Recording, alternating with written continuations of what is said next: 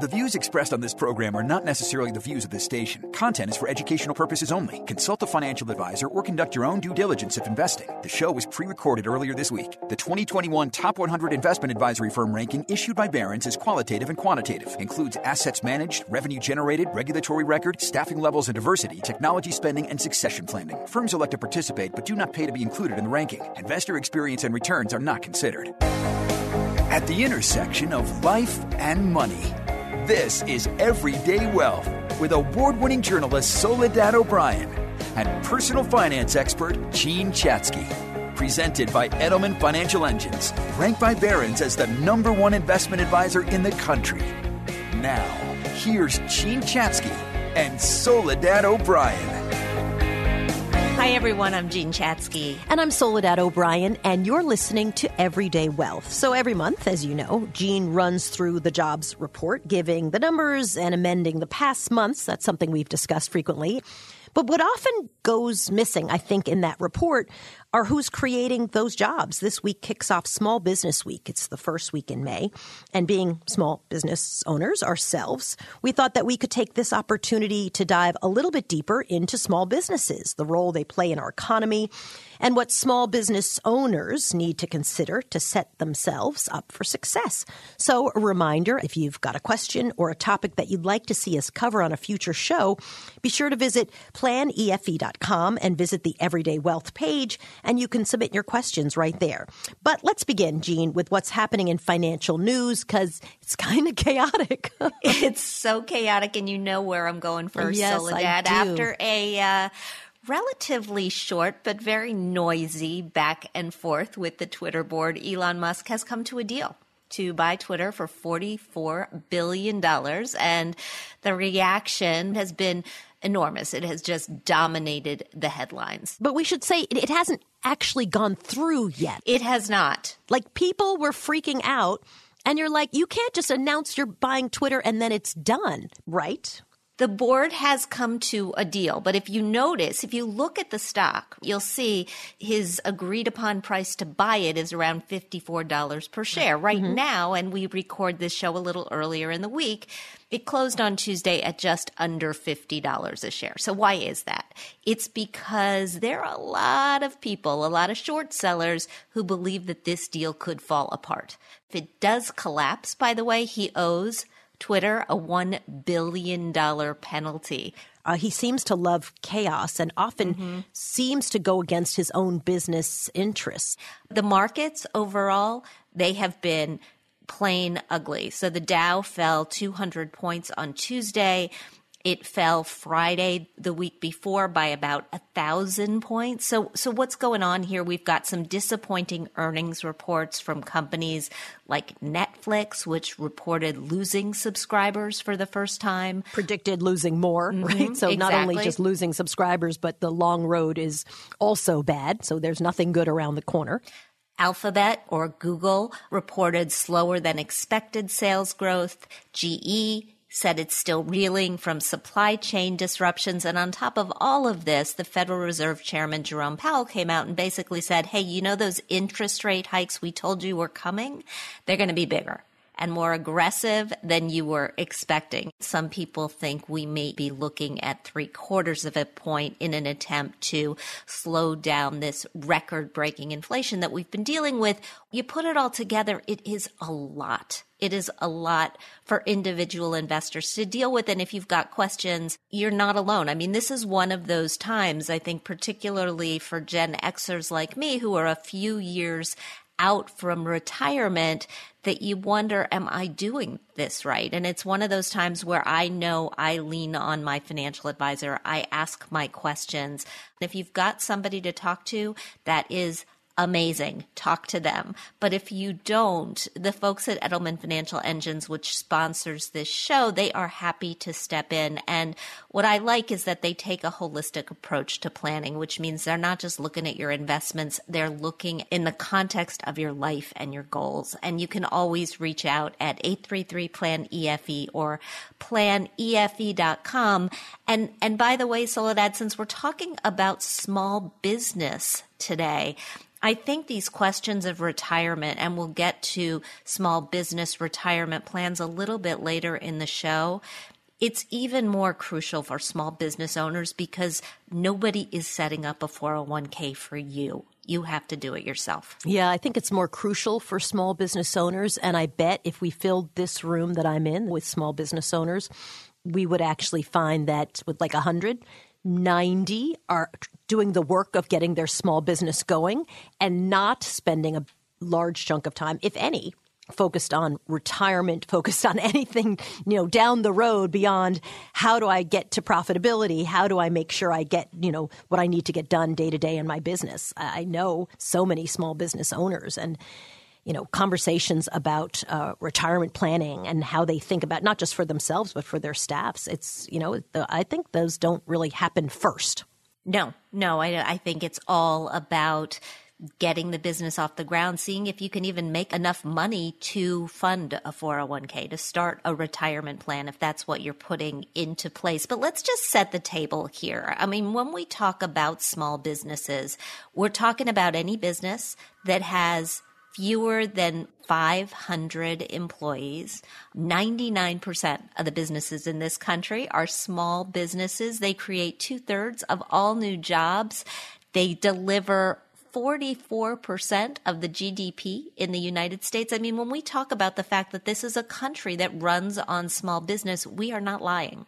Which is so interesting because so much of our time, and not our time, but I think generally in terms of reporting, is spent on the bold face name, big, giant companies. So a lot of sort of the assessment of the economic health of the country always looks, or frequently only looks, at big organizations very rarely do you do the, you know, let's walk down Main Street and talk to all these small business owners and see what they're feeling, how they're navigating crisis. Maybe the pandemic was one of the first times that you really heard and talked about your local restaurants. How's their personal economy?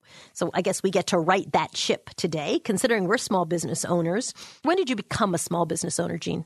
Uh, when I got fired, actually. I mean, I was very early into the gig economy. I had side gigs. The Today Show was my first side gig. I had a job at Smart Money Magazine, and the Today Show hired me to be their personal finance editor. And P.S., there we go. I had a side gig and a second job.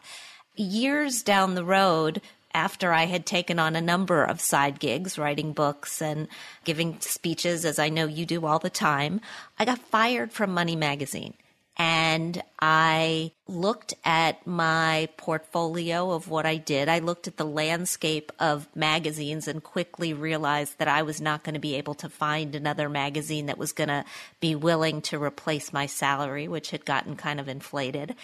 And I decided I would just start my own thing and find a few more clients and hired an assistant and was basically off to the races. So that that's my small business story. I love that. I love that. Did you know that 50% of small businesses fail in the first year? Like I think if someone had told me that, I knew so little going into it. And I really didn't have much of a business background. I started my business. I had started it actually a couple of years before I left CNN. I'd been a, a morning anchor and done a lot of documentaries at CNN. So I was sort of always heading the direction of starting a production company, which didn't necessarily mean you had to leave your day gig, but I knew I wanted something else. So then when I left CNN altogether, and I remember it was a similar thing, right? You get an offer and you're like, yeah, I don't love this offer. Like, okay, you know, I mean, I guess I could stay employed here, but mm-hmm. I think I should go. And I remember sitting down with friends of mine who ran production companies. And people were so generous, you know, to just take out a napkin and kind of diagram. Well, this is how I do it. This is how we think about it. There was so much I didn't know. When people ask me, like if I could give them advice, I always say, take some basic accounting classes. I've never taken an accounting class. I really had no concept of how to do a budget as an anchor. I did know the statistics on small business failure because I've written about small business yeah, of course. for many, many years, but it just seemed at the time like the least bad option starting HerMoney in the years that followed, starting a second company, I, I, approached it with a lot more thought and a lot more of a plan, an actual business plan. And I've interviewed so many founders over the years. The founder of Spanx, the founder I of love Rent her. the Runway. I love right? her. Yes. And to a one, I've said, a, did you have a business plan? And most of them said no. And B, how much did you start this business with? And the answer for a long time was always $5,000. Hmm. Spanx was started with $5,000. So, you know, I think there's something to the plan, but there's also something to the idea and the research and the passion. I'm curious, Jean, what kind of financial advice you got before you started your small business? Because sometimes you roll into it, right? Yeah, I had a fairly calm discussion with my accountant about what I was going to do tactically, doing what I do, reporting on personal finance. I was very conscious of the fact that I no longer had a 401k, that I no longer had health insurance, that I was going to have to set up these benefits and not just for me, but for this fresh out of college, amazing young reporter from West Virginia that I'd hired. And so at that point, I did reach out and I, I talked to my financial advisor and I said, all right, what are my choices? And that was an important conversation. But I think for a lot of people, and I, I look at the number of companies that really shut their doors during the pandemic, 31% of small businesses failed since the start of the pandemic.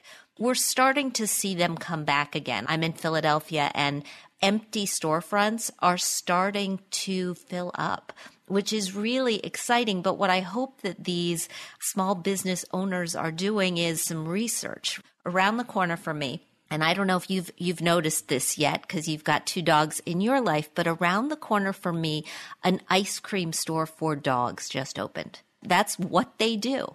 There have been a steady stream of people in and out of the store.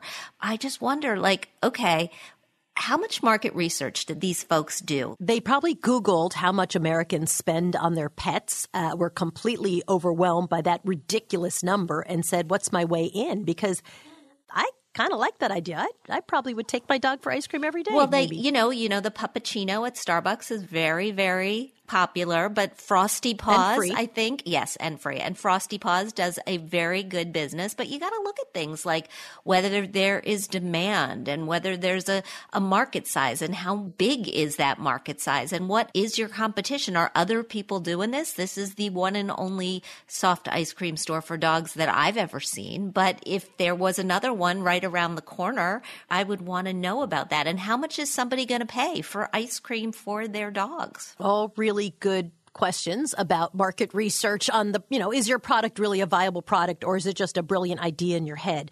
I want to bring in Isabel Barrow. She's a wealth planner from Edelman Financial Engines. Welcome back, Isabel. Nice to talk to you. Always nice to see you. Hey, Isabel. Thanks for having me. You bet. I'm, I'm so curious what kinds of conversations you have with folks who are either thinking about starting a new business or have already started a new business and are now circling back to you to say, hey, here's what kind of help I need. Obviously, one of the first things that someone is going to want to understand is can I afford to do this based on my financial plan that I've already laid out for you? So that brings up a great point, which is you should probably think about having these types of conversations with your wealth planner before you get started. So, you know, when should you engage with a wealth planner? Well, it's always going to be early and often because before you can get to the point of understanding your financial ability to fund or maintain a small business, you need to understand what the income generation power could be. You know, what do you expect that small business to be able to generate in terms of revenue? And, and is that revenue going to be in line with your lifestyle and goals? Is it the same person? I mean, when we're talking about a small business, is it the same person typically for business advice as it is for personal advice?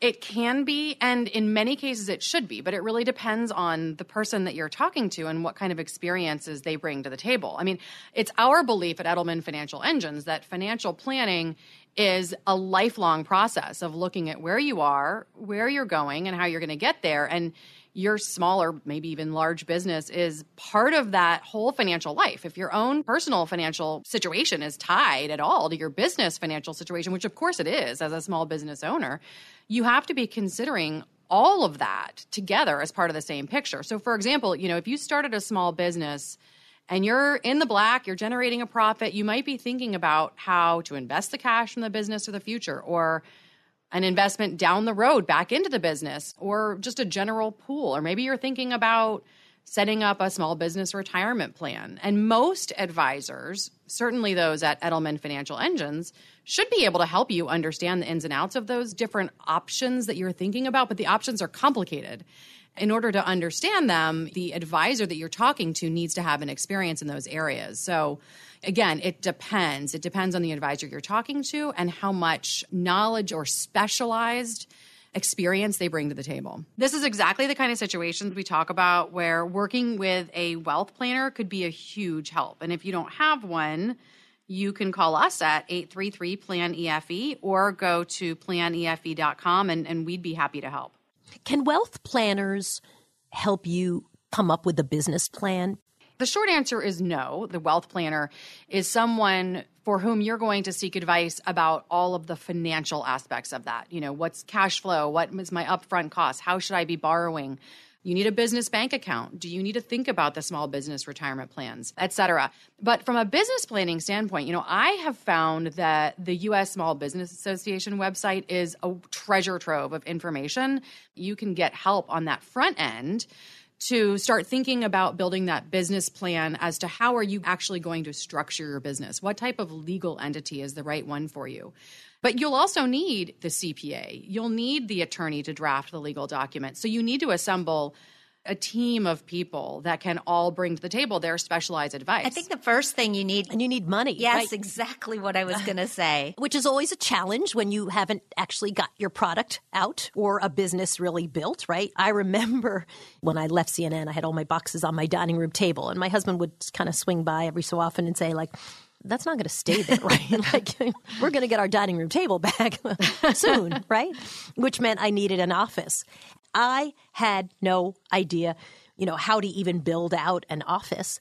You know, those kinds of questions where people were asking you to predict into the future what your earnings are going to be seemed to me to be like, well, I can just make some stuff up if you want.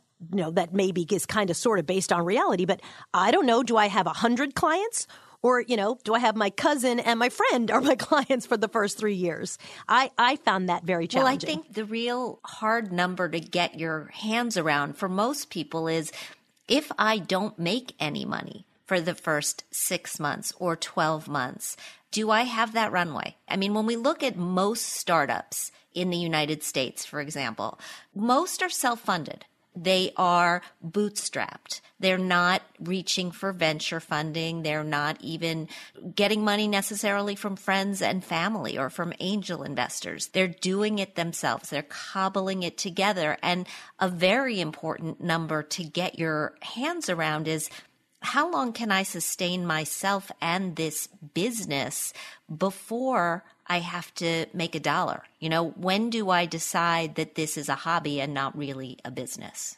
Yeah, if you're not going after venture money, if you're not getting investors, you need to understand what your options are of either drawing off of your own assets, which it sounds like the two of you both did in funding your own businesses, but there are other options. You know, you don't want to ideally use up a lot of your own personal money or take on too much debt. And you should always assume that it's going to cost more than you think it's going to and the startup time frame is going to be longer than what you expect. And you need to be careful about the kinds of debt that you're willing to take on. For example, a small business loan may be better for you than using your own cash, you know, from your bank account or your investments or your retirement or God forbid, a credit card. According to a recent NerdWallet survey, of the people who started new businesses since March of 2020, almost 40% of them said that they were using their credit card to fund the business. And that's a huge risk, hmm. obviously. Mm.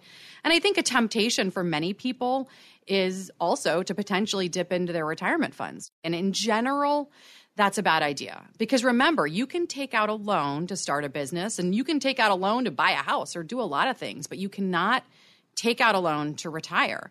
So you need to plan to protect your retirement savings and find other sources of funding for your business. And if you don't qualify for that small business loan, or you can't get funding through investors or, or from your own savings, then maybe now is just not a good time to start the business. I love the idea of starting a business as a side gig, seeing if it has legs, and if it has legs, then you you move it into full production at that point where you've already sort of proven your case. When we come back, we're going to talk about how do you set up retirement benefits for your business. There are so many different ones to choose from. I remember going through the landscape and thinking, do I want a 401k? Do I want a SEP? It's complicated. I'm Jean Chatsky here with Soledad O'Brien. We'll be back on Everyday Wealth. How do you know when to break up with your wealth advisor? Ask yourself Am I getting the attention I deserve? At Edelman Financial Engines, we don't believe you should settle when it comes to your wealth. That's why we model more than 38,000 securities so we can better stress test your portfolio through thousands of scenarios. Stop settling. Call 888 912 0373 or visit efewealthplanners.com to see what you might be missing with a complimentary financial plan. Welcome back, everyone. I'm Jean Chatsky here with Soledad O'Brien on Everyday Wealth. As two small business owners, we are diving into our own small business experiences and mistakes. And for the next segment, we want to focus on benefits. Every week, we are guided by experts from Edelman Financial Engines because these topics get complicated, and especially when we're talking about trying to figure out how you can run a small business and still, by the way, retire, you're probably going to need some advice. You can always reach out to the folks at Edelman Financial Engines at 833 Plan EFE or visit planefe.com. They are happy to help. What was your biggest financial mistake in your small business, Jean? I think my biggest mistake was not a, a, financial one necessarily, but more of a people Interesting. one. Yeah, I, I made some bad hiring decisions early on. And if I were to do it over again, I think I would have figured out a way to do some different due diligence. Interesting. I got two pieces of advice on that before I started my business that I thought were really helpful. One, uh, I met with a guy who ran a billion dollar business. And I was literally like, I have no idea why I'm talking to you. My goal is to hire three people, maybe by the end mm-hmm. of the mm-hmm. year. So it seemed insane. And he said, fire fast. Ah. They know it's not working. You know it's not working. Get out of it. And then the second piece that was kind of attached to that was really helpful was when you're not necessarily good at hiring yet, because it really is a skill give them a window. I'm hiring you for three yeah. months. At the end of three months, you say, thank you so much. What a pleasure. Bye. And I think it gives you that out without having to fire somebody, right? It's a sort of this small window. And I found it really helpful. Like, okay, now I have a better idea of what I need in that job and I can be smarter about the next person who I hire because I'm smarter about the position. Yeah, exactly. And and I've started doing that. I've really started saying we're going to do this for 3 months, we're going to do this for 6 months. We'll reevaluate, we'll see if it's working and and if we want to keep going. And and that's very very helpful. One of the things that I feel like I did right this year was actually outsource benefits. I hired a, a, company and they're handling our payroll, but also our 401k and the health plan. And as we've added more people, this has become something really important. But benefits are difficult. And I wanted to bring Isabel Barrow back into the conversation to talk about just the place for benefits in the landscape? At what point, as a small business owner, do you even have to start thinking about this? It's dependent on a lot of factors, and the most important factor of which is are you ready to do it? You know, are you financially capable of doing that? But also, how many employees do you have? How interested are those employees in having those types of benefits? You know, if you have a very transient workforce, it might not be worth it to set up a plan for someone who's going to be, you know, gone for three months or six months. It's expensive, Isabel. I mean, that's the other factor, right? I mean, when we're looking at all the different costs, and Soledad was talking about office space, you know, all of these things are expensive. Is there any help there, Isabel, for small business owners who are looking to add some sort of a framework for their employees?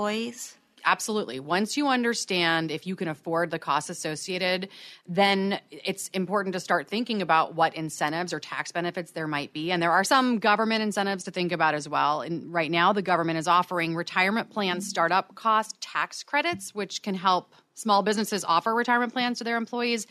Right now, it allows you to deduct up to 50% or $500 of plan startup and administration costs for up to the first three years of your plan. And if you make or match contributions to your employees' accounts, that money is also tax deductible. So let's bring in Jim Marks. He's the director of the retirement plans division at Edelman Financial Engines. And his team of retirement plan experts have been serving the best interest of small business employers and employees for a really long time. The, the team looks at a, a range of retirement plan services from plan management to employee education, which I think for a business owner kind of allows you to focus on the business at hand, which is getting some profitability while everybody else gets to do the work. I have found, Jim, and nice to have you join in, I couldn't keep the employees that I have if I didn't offer them some kind of retirement plan.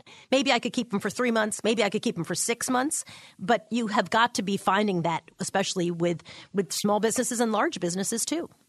Yeah, that's absolutely correct, Soledad. We speak with, with business owners on a, on a daily basis and assist them, as you mentioned, with uh, managing their retirement plans. They want to know about either a 401k plan or they've already had a 401k plan in place and are not happy with it.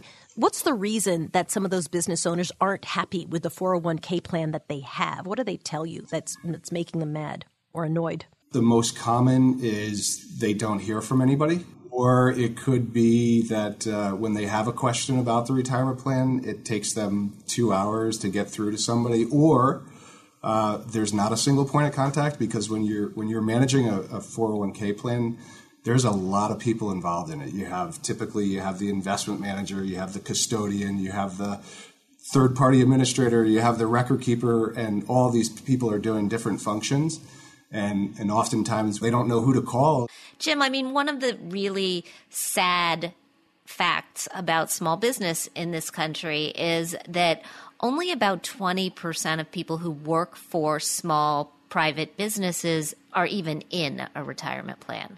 Why is that? Why is it that, that so many small companies don't have them? And then if you're one of those companies and you're thinking, I really would like to have something, and to Soledad's point, the job market right now is so competitive that I really need to have something, where do you start? I would say the, the most common, as I mentioned, it's the administrative burden or it's the cost in setting up a retirement plan. But once they have a plan in place, most employers, probably 99% of them, they really care about their employees and they want to do the right thing. They just don't know what to do, how to go about it. And so you really need somebody who's an expert in the space who will take care of the employees uh, and then also take care of the plan and let the business owner run their business. That's the most important thing. So, walk me through, Jim. What are the services that you provide to help a small business? It's really understanding what the employer is trying to achieve, what kind of employee base they have, and then coming up with some strategies to design a plan that best suits their needs. We want to take care of everything and be that single point of contact for the employer so they don't have to go dig around and trying to find for this particular question, who do I call? It's about understanding what the employer needs and, and wants are and, and also work with each of the employees individually, right, to make sure that they're on track to save for retirement. There's a, a list of fiduciary responsibilities when you sponsor a plan as a business owner. Most people don't know what they are, right? So we want to make sure that whatever you can delegate, delegate everything to the advisor, to the to the third party administrator. The only thing that you cannot get rid of as a sponsor of a, of a plan, a retirement plan, is the duty to monitor. So you always have to be able to monitor the plan and, and the providers of the plan. When I first was hiring my, my first employee, then my second employee, and was looking at starting some sort of a retirement solution, the question that I was asked was do I just want to contribute for me or do I want to contribute for me and my employee? Isabel, I think that's a dividing line, right? When you're starting a plan, when you're thinking about what kind of plan to start, that's a big consideration. Yes, there are so many options for retirement plans that oftentimes we think about the 401k, but the 401k plan or traditional 401k plan is really for a mid-size or a larger business. It can be for smaller business as well, but for the most part, you know, we are typically for a startup, a one or two or three person company. We're looking at small business retirement plans. And that landscape is very different. There are so many options. We're talking about you know, IRAs, SEP IRAs, solo 401ks. There are, you know, just a ton of very confusing options out there. And you'll need to talk to your tax advisor, your financial advisor, maybe even your attorney about which one's right for you. That's why we suggest working with a wealth planner. And if you don't have one, give us a call at 833 PLAN EFE or visit us at planefe.com. We're talking today with wealth planner Isabel Barrow from Edelman Financial Engines, also her Edelman Financial Engines colleague Jim Marks, who is director of the retirement plans division. Let me ask you a question because I got asked this a lot when I started my company. People would say, so, what are your goals? I mean, is this a, a, is this a vanity project? Like you want to run a production company for yourself and for as long as you want to do it, and it sort of doesn't matter, you know, what you're making, et cetera, et cetera? Or is this something that you're trying to grow and build and then sell? And I have to imagine understanding what your big picture goal is for your company is really going to help frame how you're going to think about your retirement benefit. So, Isabel, maybe I'll start with you. How does that impact it? How does that change what advice you're going to give, knowing what someone's ultimate goal is? So I think it is important to kind of understand what your growth trajectory is likely to be if you want to be a company with 100 employees eventually, or if you're really just going to focus on having three or four people and that's it. That doesn't mean that if you lay out a plan, you can't pivot and change. It just means it's harder to do that.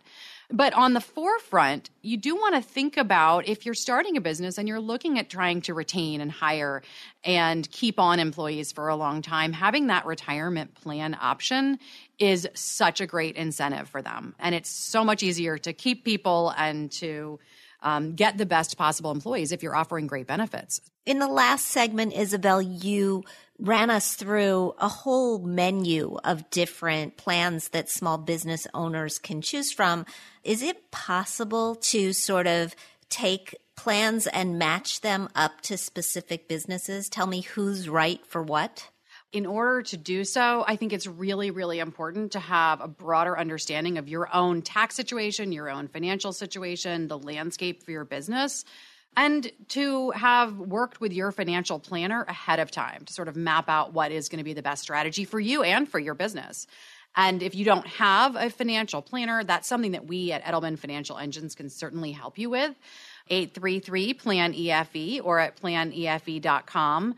So I'll just lay out a couple of those small business plans, maybe for companies where it's just yourself or self and a spouse or, or a few employees. The first of which is the most basic, which is just setting up a payroll deduction IRA for your employees. And that's just their responsibility, and you're adding money out of every paycheck, but they're responsible for funding it. Another really common type of plan is a SEP IRA. And a SEP IRA is one where you can set up um, for yourself and for your employees. It's really best for companies with, let's say, 10, 15 employees or less. And if you want to put away quite a bit into your retirement plan because the maximum in 2022 is $61,000 or 25% of your pay, whichever is less. But know that you are also required to contribute the same percentage to your employees that you are to yourself. And for that reason, Isabel, let me just pause you there. I mean, I was always taught that SEPs were probably better just for an owner who wanted to fund a pension for themselves or for themselves and a spouse or themselves and a child, like a closely held company.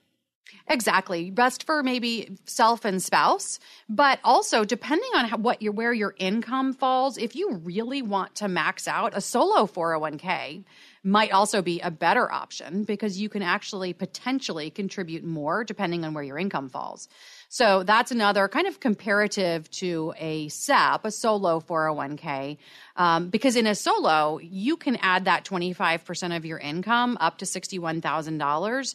Um, but if you're not reaching that $61,000 max with 25% of your income, you can also make an employee contribution, which is, as we know, 401k contribution, 20,500 or 6,500 catch up if you're over 50. So potentially even able to add more if it's just your company or, you know, you and a spouse. Another option for companies that have, let's say, less than 100 employees, but maybe too many for a solo or a SEP, is called a simple IRA. And that's one where employees can add a certain percentage of their own salary every paycheck, and then you, as the employer, would also contribute. But the, the, the maximums are a little lower there at 14,000 a year or 17,000 if you're over age 50. And there are some requirements as an employer of, of matching percentages that you have to maintain. I feel like everything we've gone into today, uh, we should just have some sort of a disclaimer that says this is complicated and you're probably going to need help because it can be overwhelming, which doesn't mean you shouldn't do it. It just means you should get some good advice from, from your financial advisor or the folks at Edelman Financial Engines before you proceed. So Jim, if you want to actually bite the bullet and do a 401k, I know, I know we've been talking about 401ks as, as the option for larger companies, which typically go in that direction. But I've got 10 people and we have a 401k. And in part, we have one because I didn't feel like it was a particularly good look for me not to have one since I talk about them all the time. Um, but it hasn't been all that difficult. We manage 401k plans anywhere from five people up to 500 people. So that's kind of the small to mid business. Uh, that's what typically we manage. But when we think about retirement plans for business owners, we really think about it on three different levels it's the employer, the business, and the employees. So we need to find out what is it that they're trying to achieve? What are their goals for offering this? And it could be for those that are even a startup or, or somebody that's already in place. We're always going to start with that question. It could be about, well, it's you know, it's for tax deductions, or it's offering a benefit to their employees for retention and attraction, or it's educating their employees. Many, many of these business owners that we talk to, they know that if you have a financially secure employee, is definitely proven to be a more productive employee and so they realize that and they want them to be able to retire with dignity. So that's a, actually a big one that we hear a lot is we want our employees to be taken care of. And what makes us a little bit different and unique is that we offer to sit with each employee one on one, find out what are they trying to achieve? What are their goals? What is their risk, right? And then when we get that, then we can help them and guide them through and enroll them into the plan. So that's really what separates us from most people out there is really, really want to help the employees. If someone is already working with an advisor, Jim, and maybe they are frustrated or unhappy and are thinking about making a switch, what questions should they be asking? The most common one is is make sure that you've done an assessment of your current retirement plan. That's really, really important to either meet semi-annually or, or, or annually, what have you it could potentially help you reduce costs or it could improve your investment options. It could also even minimize your fiduciary obligations. And then the second question is uh, Do you have an independent advisor? Transparency is critical to ensure you're optimizing where your money goes. Number three is making sure that you're maximizing your individual savings. And I would say also it, it's really important to make sure that there's a breadth of services uh, that you have, meaning for for your employees or even you as the business owner, uh, meaning like wealth planning resources or any holistic financial planning. There's a lot of questions out there that we get all the time. Should I pay off my mortgage? Do I have an emergency savings? You know, what is the strategy for taking RMDs? We want to make sure that the, the company also has a breadth of services to offer and answer all those questions for you. Is there a moment as a business owner where you say, this is the flag that tells me it is time to move into this new phase of offering uh, some kind of benefits, you know, and I don't know if there's a certain amount of profitability or a certain number of years. I mean, I think like Jean and I have both talked about feeling it was the right thing to do. And both of us talk a lot about making sure that younger employees are set up to do well successfully, hopefully in our own organizations. So I don't know that I, there was some sign for me of like, oh, my company is now at the place where I should start thinking about offering benefits. Is there an indication of that? I usually hear most of the time from the business owners it's it's really it's the retention and attraction. And that's probably the number one I would say is you start losing out on people. They start losing and they go, you know, why are we losing these employees, right? And and all of a sudden they say, "Oh, well they were offering a retirement plan or they were offering better benefits, right? Medical benefits, whatever it is, right? There was definitely a benefit package that was affiliated with that. That's kind of the story of a small business. You certainly can't do it by yourself. You need a great team of people around you. A big thank you, guys, uh, Isabel Barrow and uh, Jim Marks, for uh, for helping us in this conversation today. You'll notice we left out some stuff about benefits like uh, health care, which is a big one, and that's because, of course, the show is an hour, um, and that topic, you know, we, the, the, you thought this one was complicated. Healthcare is really, really really complicated. And I, I know we're going to be able to, on a future show, start dipping into that because as a business owner who's thought about how to cover health care for my employees, whew, that one is a really, really tough one. But as always, if you have a, a question that you'd like us to answer, if you have a topic that you'd like us to, to take on, just visit us at planefe.com. Go to the Everyday Wealth page. And of course, you can download the Everyday Wealth podcast wherever you get your favorite podcasts. So, again, a big thank you, Isabel and Jim and everybody. We'll see you back here next week. Bye, everybody. Everyday Wealth with Soledad O'Brien and Jean Chatsky is sponsored by Edelman Financial Engines. Listen in each week to hear fresh and compelling insights and strategies to help you elevate your financial potential. To learn more, visit our website, everydaywealth.com. Find our show wherever you stream your favorite podcast.